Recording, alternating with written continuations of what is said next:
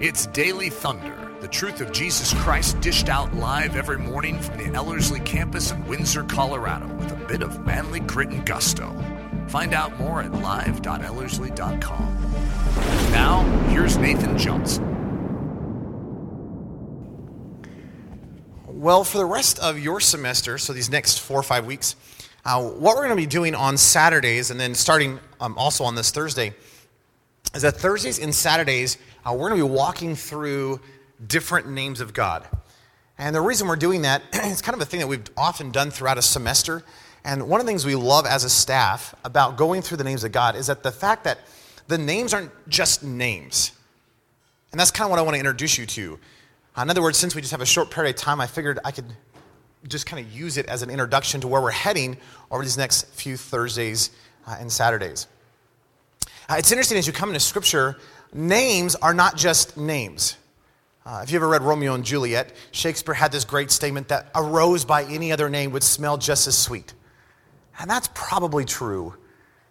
And he's trying to downplay the fact that names aren't, aren't significant. But did you know, biblically, names are utterly important? In fact, I would encourage you, as you begin to study the Word of God and as you're reading through it, don't just gloss over names, figure out what the names mean because the names are so significant in terms of the, the meaning of the story.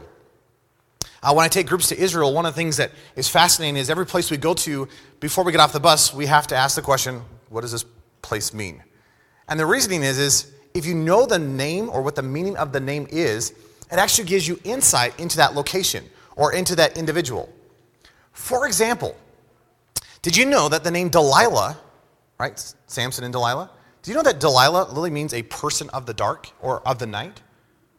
Like clouded in darkness? Do you know what Samson means? A person of light. Now, if you think in that sense and you come into that story, it gives you a whole other layer of understanding. Isn't that fascinating? So, when you begin to walk through Scripture, every single name is significant. Every single location name is significant. And every single name of God is significant. Uh, again, names are significant.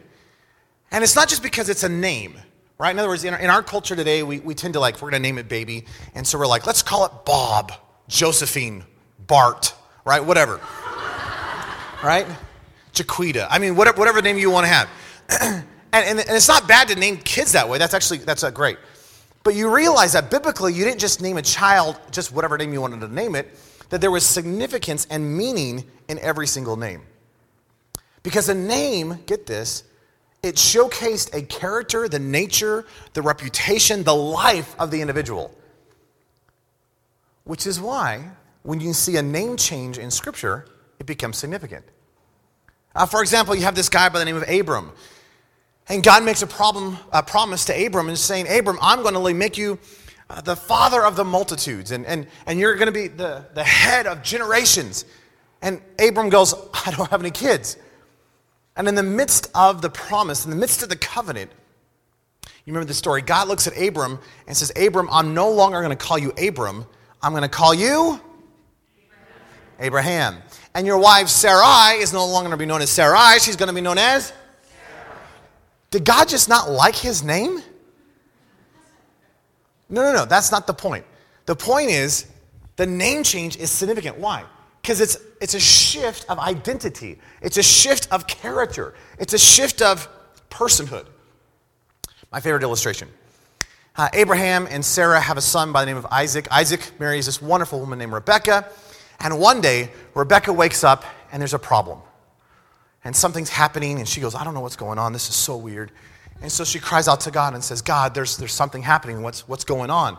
And God says, There are two nations warring within you. What? I thought they were children.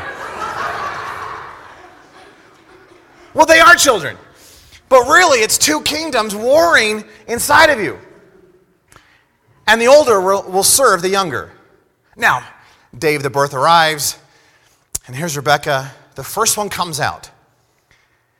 And as the first one comes out, they look at it and they go, What do we call it? Do you know what they called it? Furball.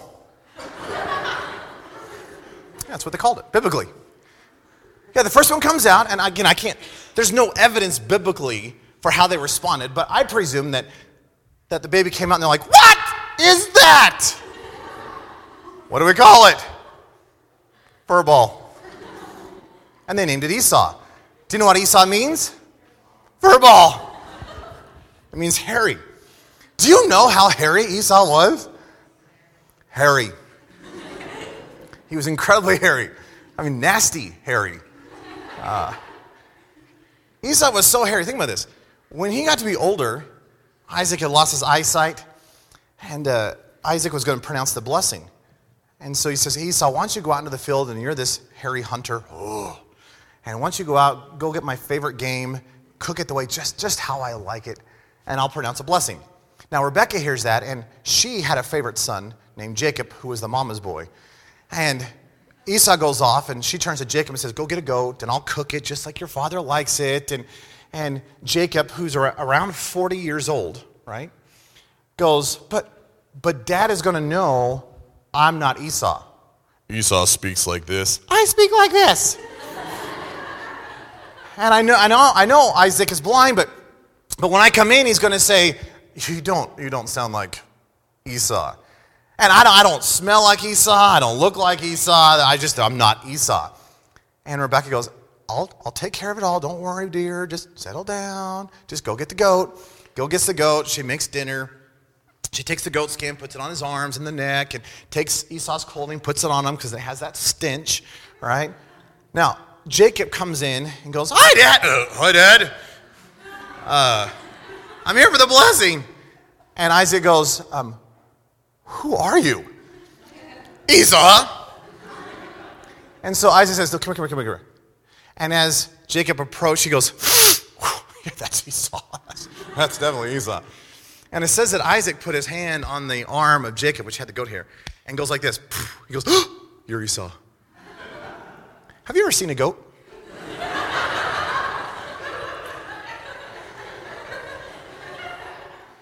If not, we have a couple down here on down the side of the road.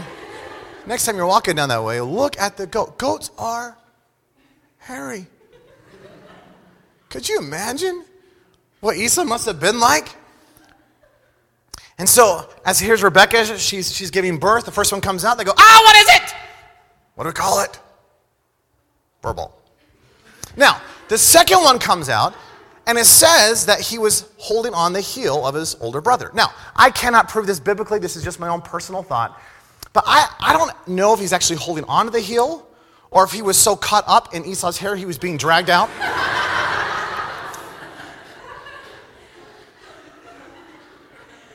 But Jacob was holding onto the heel, and as he's coming out, they go, Oh, he's holding onto the heel, or he's caught in the hair. Either way, what are we going to call him? Jacob. What does Jacob mean? Heel grabber, supplanter, deceiver, manipulator. What a great name to have. Do you know how Jacob lived?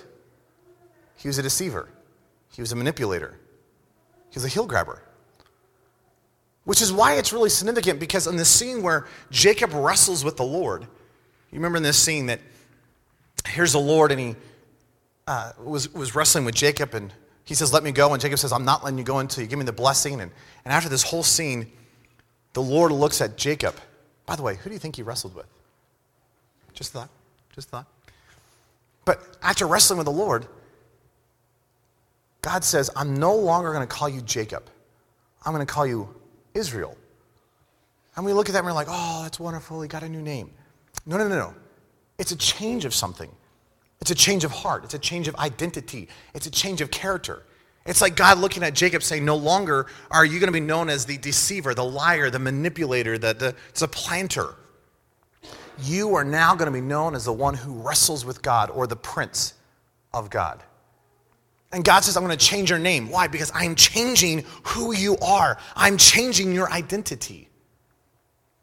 So names become really significant in Scripture. So as we get into looking at the names of God, you begin to recognize that it's not just God says, Well, here, let me give you a name. Oh, I like this name. Call me Bob. It's not that kind of a thing. What God is doing every time God reveals his name is he is revealing his character. He's revealing his nature. He's revealing his attributes. He's revealing his life. He's saying, Do you know who I am? This is who I am. And you can know me by my name. Because the name is significant. The name showcases my life. Now, we're not going to be able to cover all the names of God this semester, but I just want to give you a short list. Now, there's a lot of names of God in Scripture, and they're just absolutely beautiful. And maybe, hopefully, sometime we'll be able to just do a meditation on the names where we just read the names. When we read the names, it takes us almost 10 minutes of straight reading to get through all the names. It's beautiful. But let me just kind of give you the key main names that God reveals himself as. Now, we're going to be covering a lot of these throughout these next five weeks, but just to kind of give you a, a hint of where we're going. But think of these not just in terms of a name, think of these in terms of a revelation of who God is. God says, My name is El Shaddai, the Lord God Almighty. El Elyon, the Most High God. Adonai, the Lord or Master. Yahweh, Lord Jehovah. Jehovah Nisi, the Lord is my banner. Jehovah Ra, the Lord is my shepherd. Jehovah Rapha, he's the God that heals. Jehovah Shammah, the Lord that is there. Jehovah Tsidkenu, the Lord our righteousness. Jehovah Mekadeshkim, the Lord who sanctifies you. El Olam, the everlasting God. Elohim, God. Kana, jealous. Jehovah Jireh, the Lord will provide. Jehovah Shalom, the Lord is peace. And Jehovah Sabaoth, the Lord of hosts. Do you begin to recognize that when God reveals a name, it is significant? And when you begin to recognize that when God reveals a name, often it is, it is surrounded by some event that is really important to that name. For example, Jehovah Jireh, the Lord will provide. Do you know when God reveals that name? When Abraham is sacrificing Isaac. And as Abraham lifts up the knife to, to kill Isaac, God says, Stop, stop, stop. I've actually provided a ram in the thicket. I was testing you. And I am the God who will provide. Do you realize that that finds its fulfillment in Jesus? That here is Abraham willing to sacrifice his only begotten son. And yet God stops and says, No, no, no, I'm going to provide that sacrifice. Hey, I'm going to provide my son to do the very thing that I was asking you to do. He is Jehovah Jireh. He is the one who will always provide in any circumstance, in any situation, in any trouble, in any problem. He is the God who sees beforehand all that we need and supplies. So, if I can encourage you as you begin or as you continue reading through the Word of God, as you begin to study, as you begin to dive into Scripture, don't just read past the names. Find out what they mean because they hold great truth. Isn't this awesome? I'm really excited about these, this little mini series we're going to be diving into on Thursdays and Saturdays as we just discover who God is through his names. Well, let's pray. Lord, we love you.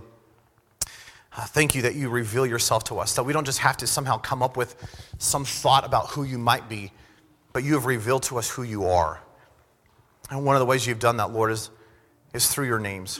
Lord, I pray that we would somehow see you more clearly, that we would fall in love with you anew and afresh, that somehow as we are acquainted with you through your names, we don't just see a name, we see your life, we see your character, we see your reputation. Lord, we just thank you that we can have relationship and intimacy with you. We just give you the praise and the glory in your precious name. Amen. Daily Thunder is a production of Ellerslie Discipleship Training and the Bravehearted Media Group.